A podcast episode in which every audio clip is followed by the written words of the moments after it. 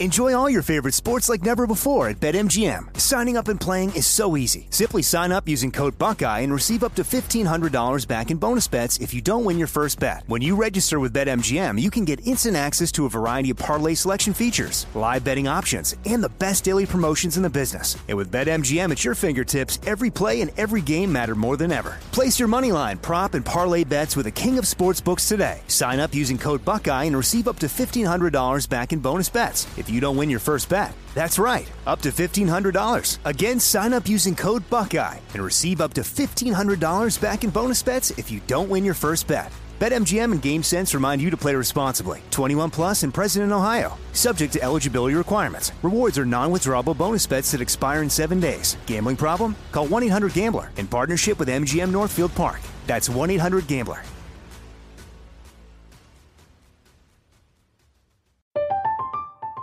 I'm Katya Adler, host of The Global Story. Over the last 25 years, I've covered conflicts in the Middle East, political and economic crises in Europe, drug cartels in Mexico. Now I'm covering the stories behind the news all over the world in conversation with those who break it. Join me Monday to Friday to find out what's happening, why, and what it all means. Follow The Global Story from the BBC wherever you listen to podcasts. What's up? This your boy Lil Duval, and check out my podcast, Conversations with Unc, on the Black Effect Podcast Network. Each and every Tuesday, Conversations with Unc podcast feature casuals and in-depth talk about ebbs and flows of life and the pursuit of happiness. Unlike my work on stage, I tap into a more serious and sensitive side to give life advice and simply offer words of encouragement, yet remind folks to never forget to laugh. Every Tuesday, listen to Conversation with Unc, hosted by Lil Duval on the Black Effect Podcast Network, iHeartRadio app, or wherever you get your podcasts presented by AT&T. Connecting changes everything. This is your moment, your time to shine, your comeback. You're ready for the next step in your career and you want an education employers respect. So you're not just going back to school, you're coming back with Purdue Global. Backed by Purdue University, one of the nation's most respected public universities, Purdue Global is built for people who bring their life experience into the online classroom. Purdue Global, Purdue's online university for working adults. Start your comeback today at purdueglobal.edu. I bet you're smart. Yeah, and you like to hold your own in the group chat. We can help you drop even more knowledge. My name is Martine Powers. And I'm Elahe Izadi. We host a daily news podcast called Post Reports. Every weekday afternoon, Post Reports takes you inside an important and interesting story with the kind of reporting that you can only get from the Washington Post. You can listen to Post Reports wherever you get your podcasts. Go find it now and hit follow.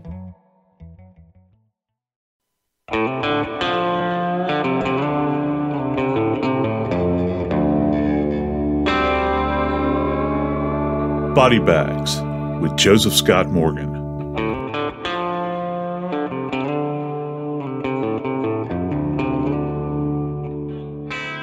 I don't know about y'all, but I got to tell you, I couldn't even fathom driving up to my property where my family had probably celebrated holidays and enjoyed one another's company for years and years. Getting out of my vehicle and 10 o'clock at night, it's dark everywhere, and looking off in the distance and seeing two forms laying on the ground.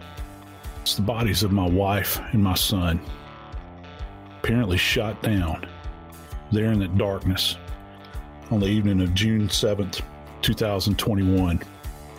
That's when this nightmare started in the low country of South Carolina. I'm Joseph Scott Morgan, and this is Body Bags. Joining me today is Jackie Howard, executive producer of Crime Stories with Nancy Grace. Jackie, what can you tell us about what I'm calling the Murdaugh executions that took place on that fateful night? Joe, as you mentioned, Alexander Alec Murdaugh found their bodies around 10 p.m. near the kennels of their 1,700 acre property. During the 911 call, Alex Murdaugh was crying, and you could hear him telling the operators that he found his wife and his son shot.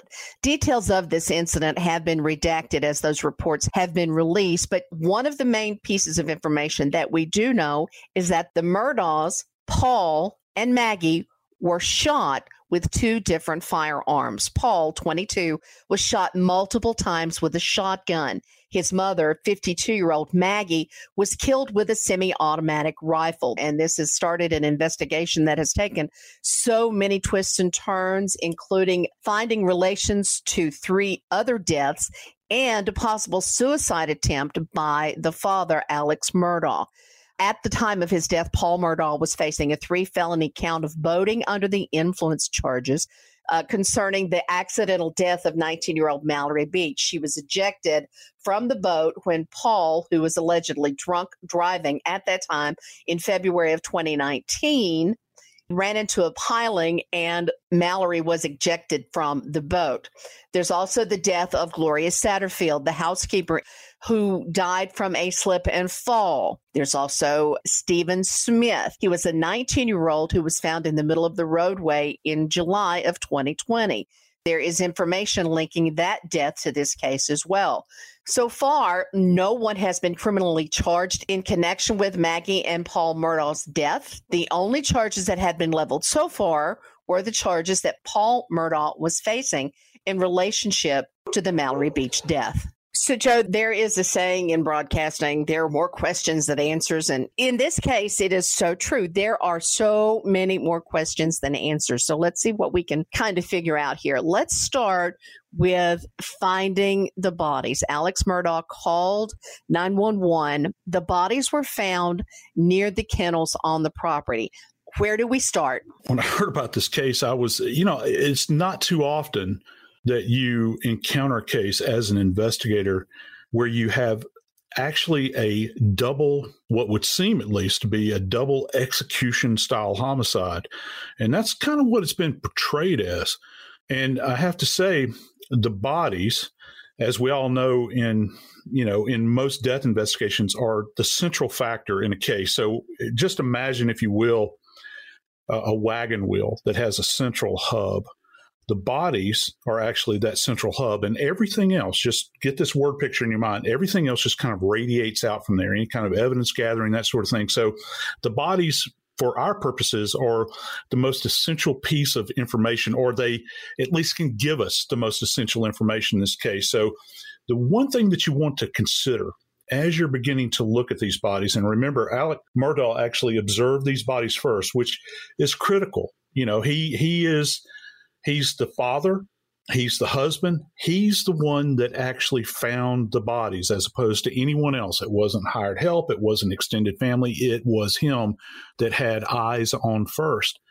So, you know, as an investigator, one of the things I'm going to want to know and want to observe here is the physical placement of the bodies relative to one another, you know, because it's so odd to have a double, like I said, double execution. So you've got essentially a mother and her son were when they observed these bodies were they lying side by side? Just kind of neatly there. You know that would if you saw that that would give you an indication that more than likely they had been placed very close to one another as opposed to say for instance a random type of event where you have an individual that is essentially shot and then the other one is chased down and shot in maybe close proximity, but in kind of a disordered fashion. But were these bodies, when initially found, were they lying side by side? Say the shoulders are parallel to one another, side by side, so that you know their feet were perfectly aligned, their heads were perfectly aligned. Right there is one piece of information that I can fill in. According to the police reports, their bodies were several feet apart from each other. So, what is that going to tell you? I think my question would be, as been reported by the news, what does several feet mean? Are, are we talking three feet? Are we talking six feet?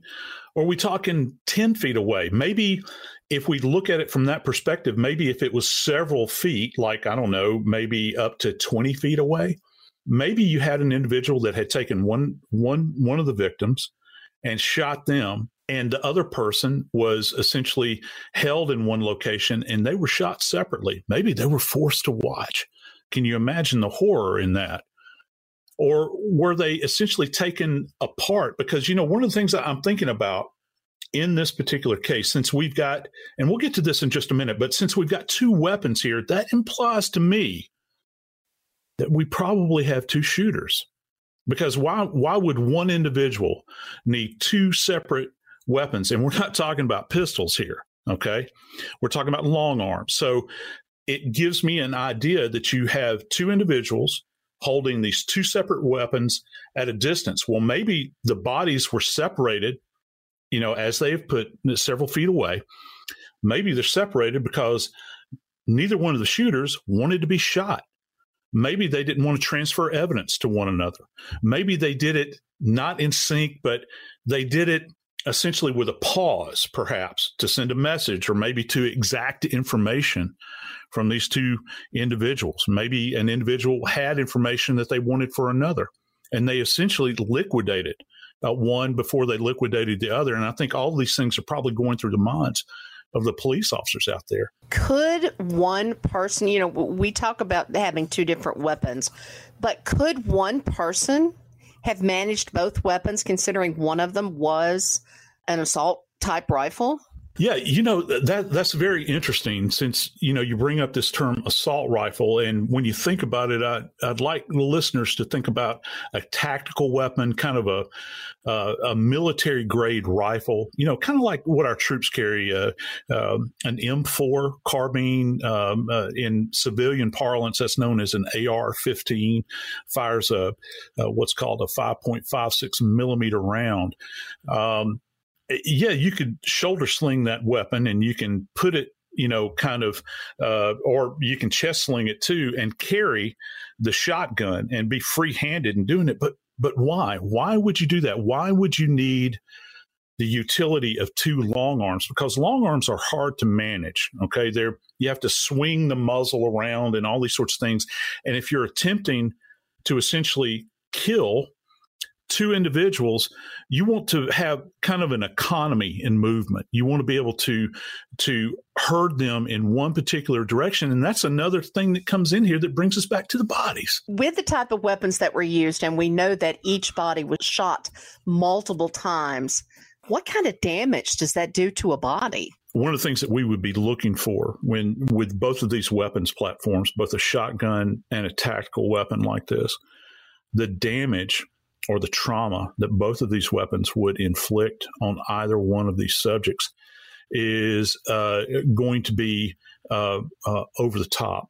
It's going to be massive, if you will. And a lot of that is going to be dependent upon where they are shot anatomically, where these are arranged. Say, for instance, if you have an individual uh, that is shot in the head with a shotgun, uh, not only are you uh, having to deal with the actual projectile that is coming out of the end of that weapon. And think about this if it was buckshot, you're talking about multiple, essentially 32 caliber uh, slugs or, or pellets that are going downrange. So it'd be, be like being shot multiple times by a 32 caliber pistol, only at the same time. So just factor that into your thought relative to the amount of damage. And not only that, uh, coming out of the, the muzzle of this weapon, you've got a tremendous amount of gas. So let's just say, for instance, someone took that weapon and placed it uh, at the back of an individual's head, not only are the projectiles being driven into the body, into the head, you're also talking about hot air. And what does hot air do? Well, it expands. And that's why you get these grotesque injuries sometimes because we all know that hot air expands, it's superheated. And as it expands, it just does great destruction to the body. And, you know, from what we understand, at least relative to Paul, he was probably shot multiple times with a shotgun. So it'd be very, and from an investigative standpoint, when you're examining the body, you want to try to understand well, what attitude was his body in when he was fired upon? Was he twisted to the left? Was he facing the shooter, the muzzle of the weapon, if you will? Uh, uh, had he turned his back in order to run away, to try to put as much distance between himself and the shooter? And that's all critical when we're trying to assess uh, the scene and the body and its relationship to everything else that surrounds this environment.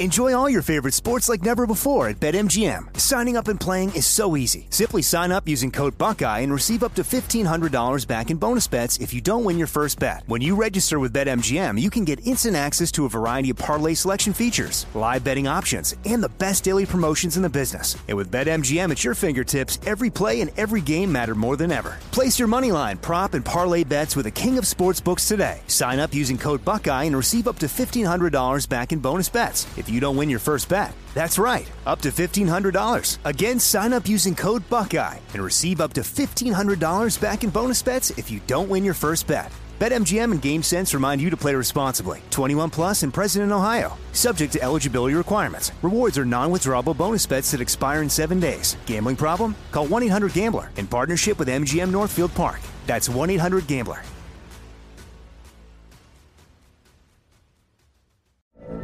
From BBC Radio 4, Britain's biggest paranormal podcast is going on a road trip.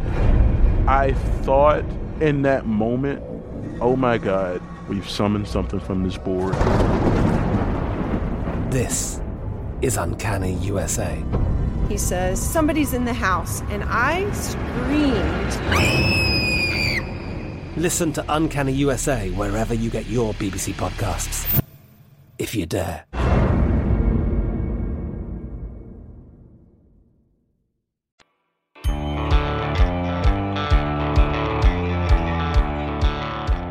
We're talking about the execution style murders of both Maggie and Paul Murdaugh in the low country of South Carolina. And specifically, we've been discussing what kind of damage can be expected to be inflicted uh, by the weapons that were used in this case. Joe, talking about whether or not one person could have handled both weapons and been able to do this, let's talk about the distance. How are we going to know how far away? I mean, is obviously one of these weapons was a rifle, so that's a long distance weapon. The other was a shotgun, which is not necessarily a long distance weapon. Why those weapon choices, for one? And two, how are we going to know how far away these people were when these actions were taken? It's always been my opinion that you see people in crimes, for instance, that where a, a firearm is is involved, they essentially use long arms, which you can classify both of these weapons, a shotgun and a rifle, as long arms. That means they're shoulder fired weapons they use these as a, as as a means to terrorize an individual, to control them with power. It's much more intimidating. I don't think any of us would like to have a pistol pointed at us, but you can imagine to be staring down the barrel of a shotgun as opposed to some tiny little pistol that somebody has in their hand. Automatically, you you have their attention. You have everybody's attention. Matter of fact, you're walking down the street with one of these things, people are going to notice you. It's not like you got a, a pistol in your pocket. So when you you look at this and you begin to think, well, why in the world would they use these heavy weapons essentially uh, from a civilian standpoint um, on both uh, a young man and his mother? Why why would these be brought to bear? Well, you know, part of me, I think that they were the tools that were at hand for whoever the killer is in this particular case. It's what they had access to. It's what they thought that they would need to use as opposed to just merely using a handgun. And certainly you've got two individuals. And let's think about this a little bit. You've got two individuals that obviously have a will of their own. How are you going to control them?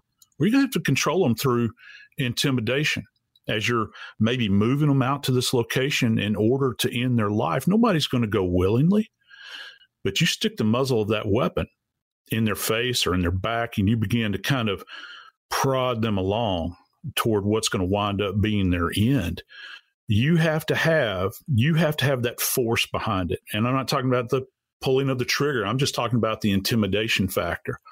Now when it gets to both of these weapons how are we going to tell how far away the individuals were well, with a shotgun, let's say, for instance, they're using uh, ammunition like buckshot, for instance. And again, this is the buckshot inside these these shotgun shells. It's about I don't know, roughly uh, 32 calibers, and that's a pistol round, but it's a it's a pellet, and there's multiple of these in here in, in each one of the shells, and so as you're firing this weapon, you're sending these pellets out of the end of the barrel, but that's not the only thing coming out of the end of the barrel. You've got unburned powder. You've got actually smoke that's coming out of the end of the barrel. You've got fire. And then you've got two components which are unique to shotgun shells. You've got what's called wadding, which is kind of a, a fiber disc that's down in the shell, and that travels out of the out of the end of the barrel. I've actually found those embedded in bodies at autopsies. And then you have something else. It's called a shotgun uh, shell cup, and it's a cup that's made out of plastic. It's got four little petals, just like a flower, if you can imagine that. And the shell, the projectiles themselves are contained within this little cup. And when you fire that shotgun shell, and that those pellets come out of the end of the barrel, that wadding comes out, which is a little, you know, almost it looks like a felt disc, but you've got this cup that comes out and it deploys in the air. These little wings, these little petals spread, and there's four of them. And you know, if you're close enough to the body, you get a presentation. It's a contusion that comes up on the body. It's called cup slap. And it's very unique. It looks like a, a, a huge hand has come down and uh, and driven fingers into the body.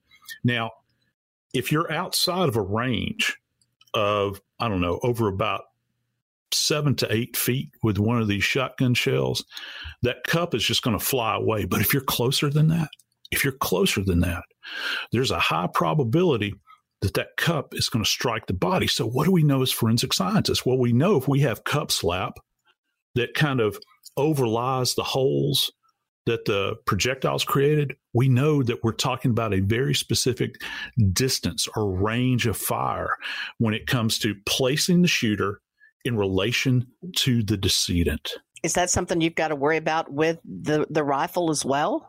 You know, the rifle is significantly different than than the uh, than the shotgun. First off, you can tell just in the name, Jackie.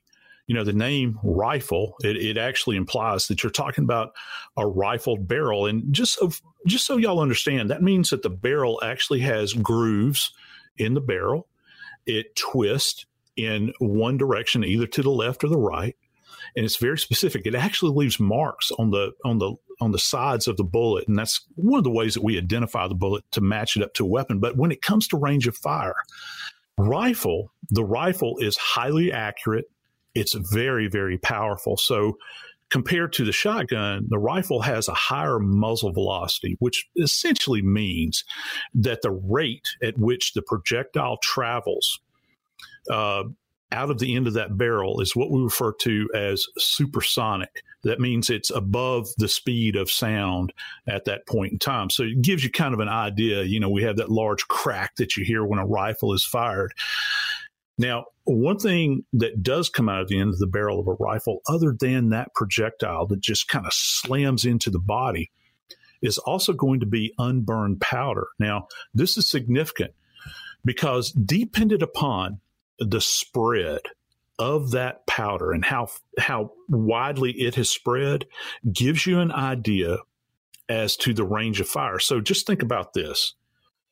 If you're looking at a rifle or a handgun, and handguns are rifled as well, after about 36 inches, the powder is just going to kind of drift away because it's not very aerodynamic. Because that bullet is spinning and it's staying right on target, it's going to drive right into the target.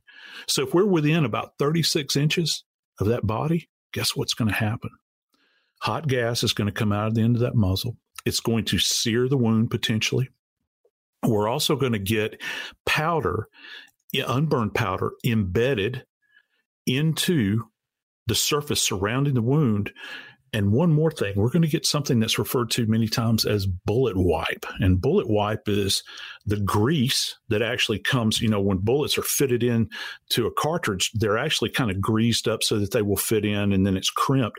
You'll actually get what's called bullet wipe, where you'll see this kind of black uh, material that's surrounding the, the, the wound itself. And this gives us an idea as to the range of fire with a rifle. Joe, just in listening to your details about the positioning of the body, the types of ammunition that can be used, the distance, there are so many things there. You're looking at a crime scene that's going to take a tremendous amount of time to process. Oh my gosh. You know, hours. You know, it, it's one thing. And, again, you know, I think folks can understand this pretty easily. Um, I, I know if I can understand it, y'all can.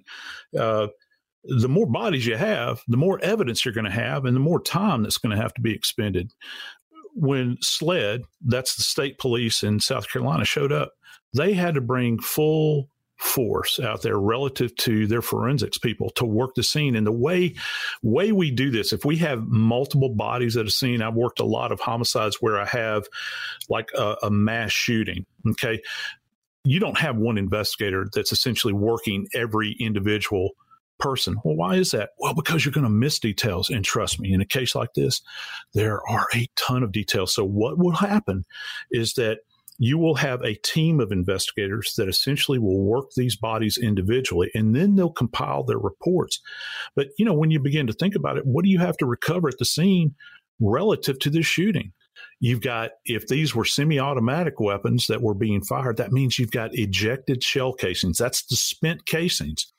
And you have to consider those as to where they were ejected to was the person moving around a lot when they're firing this weapon? So you've got spent brass, as it's called, all over the place, or spent shotgun uh, hulls or shells all over the place. And that gives you an indication that not only were the victims maybe moving, but the shooter was moving, okay, kind of migrating around the body, if you will.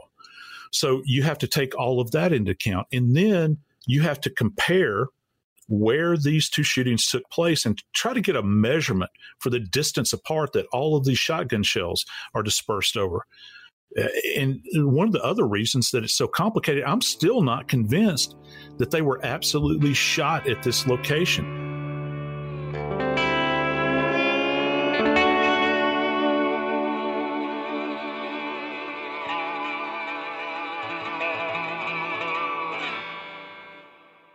Enjoy all your favorite sports like never before at BetMGM. Signing up and playing is so easy. Simply sign up using code Buckeye and receive up to $1,500 back in bonus bets if you don't win your first bet. When you register with BetMGM, you can get instant access to a variety of parlay selection features, live betting options, and the best daily promotions in the business. And with BetMGM at your fingertips, every play and every game matter more than ever. Place your moneyline, prop, and parlay bets with the king of sportsbooks today. Sign up using code Buckeye and receive up to $1,500 back in bonus bets if you don't win your first bet. That's right, up to $1,500. Again, sign up using code Buckeye and receive up to $1,500 back in bonus bets if you don't win your first bet. BetMGM and GameSense remind you to play responsibly. 21 plus and present in Ohio. Subject to eligibility requirements. Rewards are non-withdrawable bonus bets that expire in seven days. Gambling problem? Call 1-800-GAMBLER in partnership with MGM Northfield Park. That's 1-800-GAMBLER.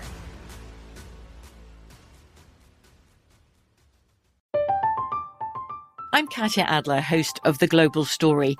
Over the last 25 years, I've covered conflicts in the Middle East, political and economic crises in Europe, drug cartels in Mexico. Now I'm covering the stories behind the news all over the world in conversation with those who break it. Join me Monday to Friday to find out what's happening, why, and what it all means. Follow The Global Story from the BBC wherever you listen to podcasts. Like many of us, you might think identity theft will never happen to you. But consider this there's a new identity theft victim every three seconds in the U.S. That's over 15 million people by the end of this year, equal to the populations of New York, Los Angeles, and Chicago combined. Even worse, identity theft victims often don't even know they're victims. That's why Lifelock Identity Theft Protection alerts you to identity threats, even the ones that don't show up on a credit report, like data breaches, fraudulent bank transactions, loan and credit card applications, and crimes committed in your name. If your identity is stolen, your own dedicated Lifelock US based restoration specialist will work to fix it. Lifelock protects you in ways that you simply can't on your own. Join now and save up to 25% your first year at lifelock.com slash iHeart. That's lifelock.com slash iHeart to save up to 25%. Identity theft protection starts here. This is it. Your moment. This is your time to make your comeback with Purdue Global. When you come back with a Purdue Global degree, you create opportunity for yourself, your family, and your future. It's a degree you can be proud of, a degree that employers will trust and respect. Purdue Global offers working adults like you over 175 flexible degree programs to meet your specific career goals. These include associate, bachelor's, master's, and doctoral degrees and certificates. Purdue Global degree programs range from nursing to business to communication and more. Whatever your interest, we have the degree that will move you forward. You have the knowledge, you have the experience. Now it's time to get credit for the work you've done and earn the recognition you deserve with Purdue Global, Purdue's online university for working adults. You know you're worth it. We do too. So don't wait another second to get the degree that will take your career to the next level. Start your comeback today at purdueglobal.edu. The best conversations I have with my colleagues are the ones that happen when no one is looking, when we're not 100% sure yet what to write. Hopefully, having conversations like this can help you figure out your own point of view. That's kind of our job as Washington Post opinions columnists. I'm Charles Lane, Deputy Opinion Editor. And I'm Amanda Ripley, a contributing columnist. We're going to bring you into these conversations on a new podcast called Impromptu. Follow Impromptu now, wherever you listen.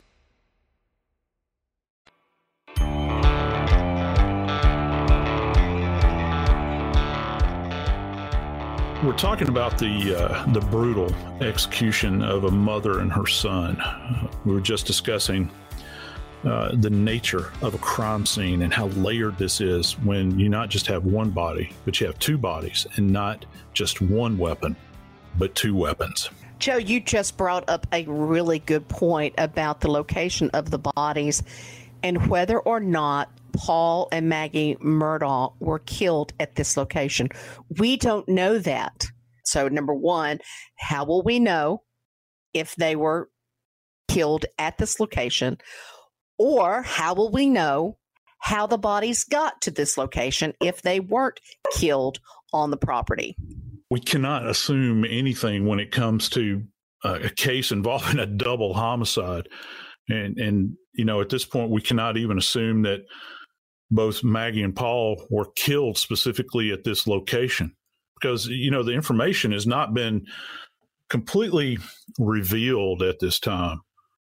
I think that one of the questions we have to ask is where their bodies were found, where they were situated in this particular case.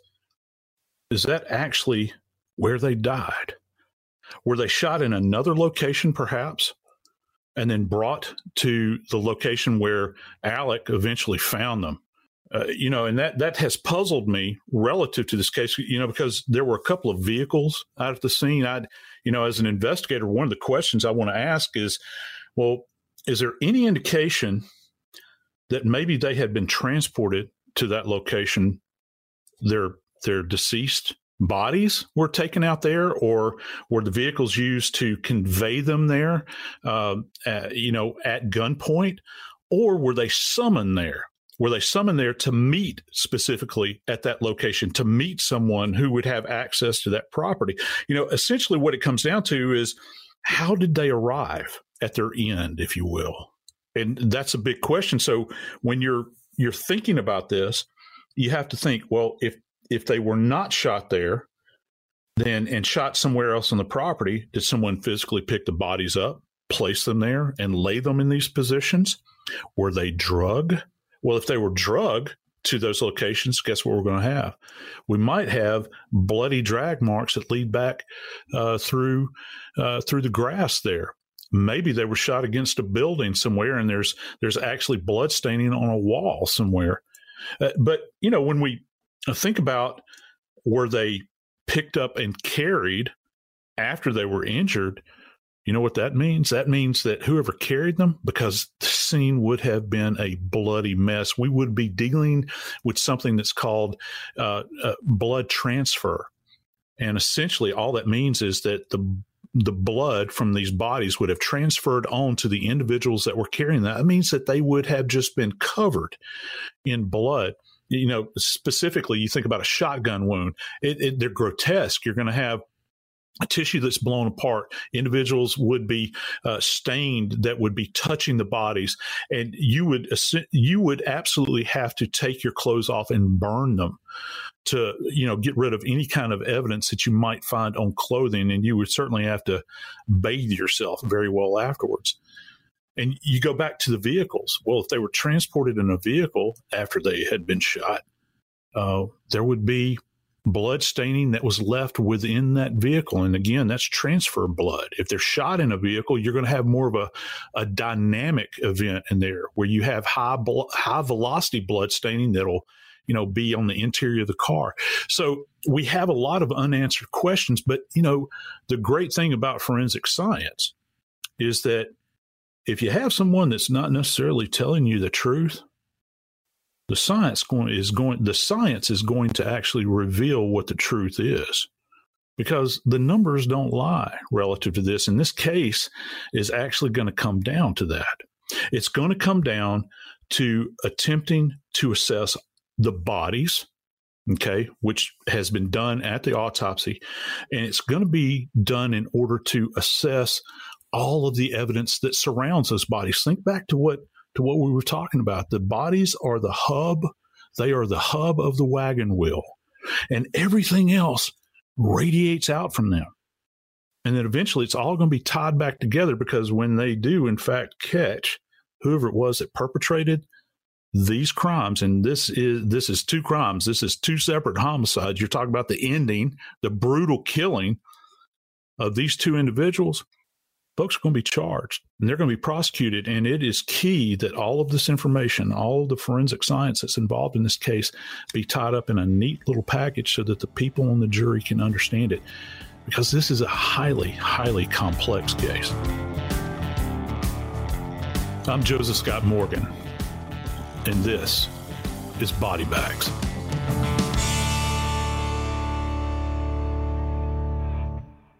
This show is sponsored by BetterHelp. It's a simple truth. No matter who you are, mental health challenges can affect you, and how you manage them can make all the difference. That's why everyone should have access to mental health support that meets them where they are and helps them get through. BetterHelp provides online therapy on your schedule. It's flexible, simple to use, and more affordable than in person therapy. Connect with a licensed therapist selected just for you. Learn more at betterhelp.com. That's better, H E L P.com. I'm Katya Adler, host of The Global Story. Over the last 25 years, I've covered conflicts in the Middle East, political and economic crises in Europe, drug cartels in Mexico. Now I'm covering the stories behind the news all over the world in conversation with those who break it. Join me Monday to Friday to find out what's happening, why, and what it all means. Follow the global story from the BBC wherever you listen to podcasts. It's time for today's Lucky Land horoscope with Victoria Cash. Life's gotten mundane, so shake up the daily routine and be adventurous with a trip to Lucky Land. You know what they say. Your chance to win starts with a spin.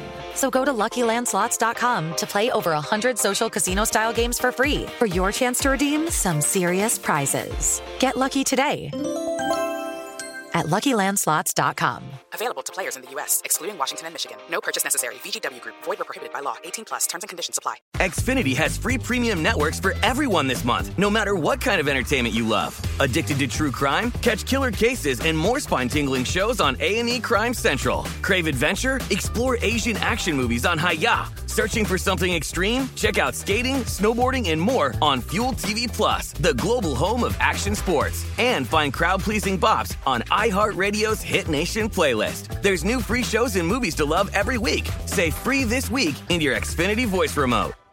Are you still searching for your perfect place to call home? Well, now is the time to buy at Fisher Homes. If you're looking to move in before the end of 2024, May could be your last opportunity to start building your dream home and close before the year's end. If you're hoping to move in even sooner, Fisher Homes also has homes that are move in ready and waiting for you, where you can start enjoying the benefits of homeownership even faster. Schedule your personal tour with a new home advisor today at FisherHomes.com and make this spring the season you find your your perfect home sweet home.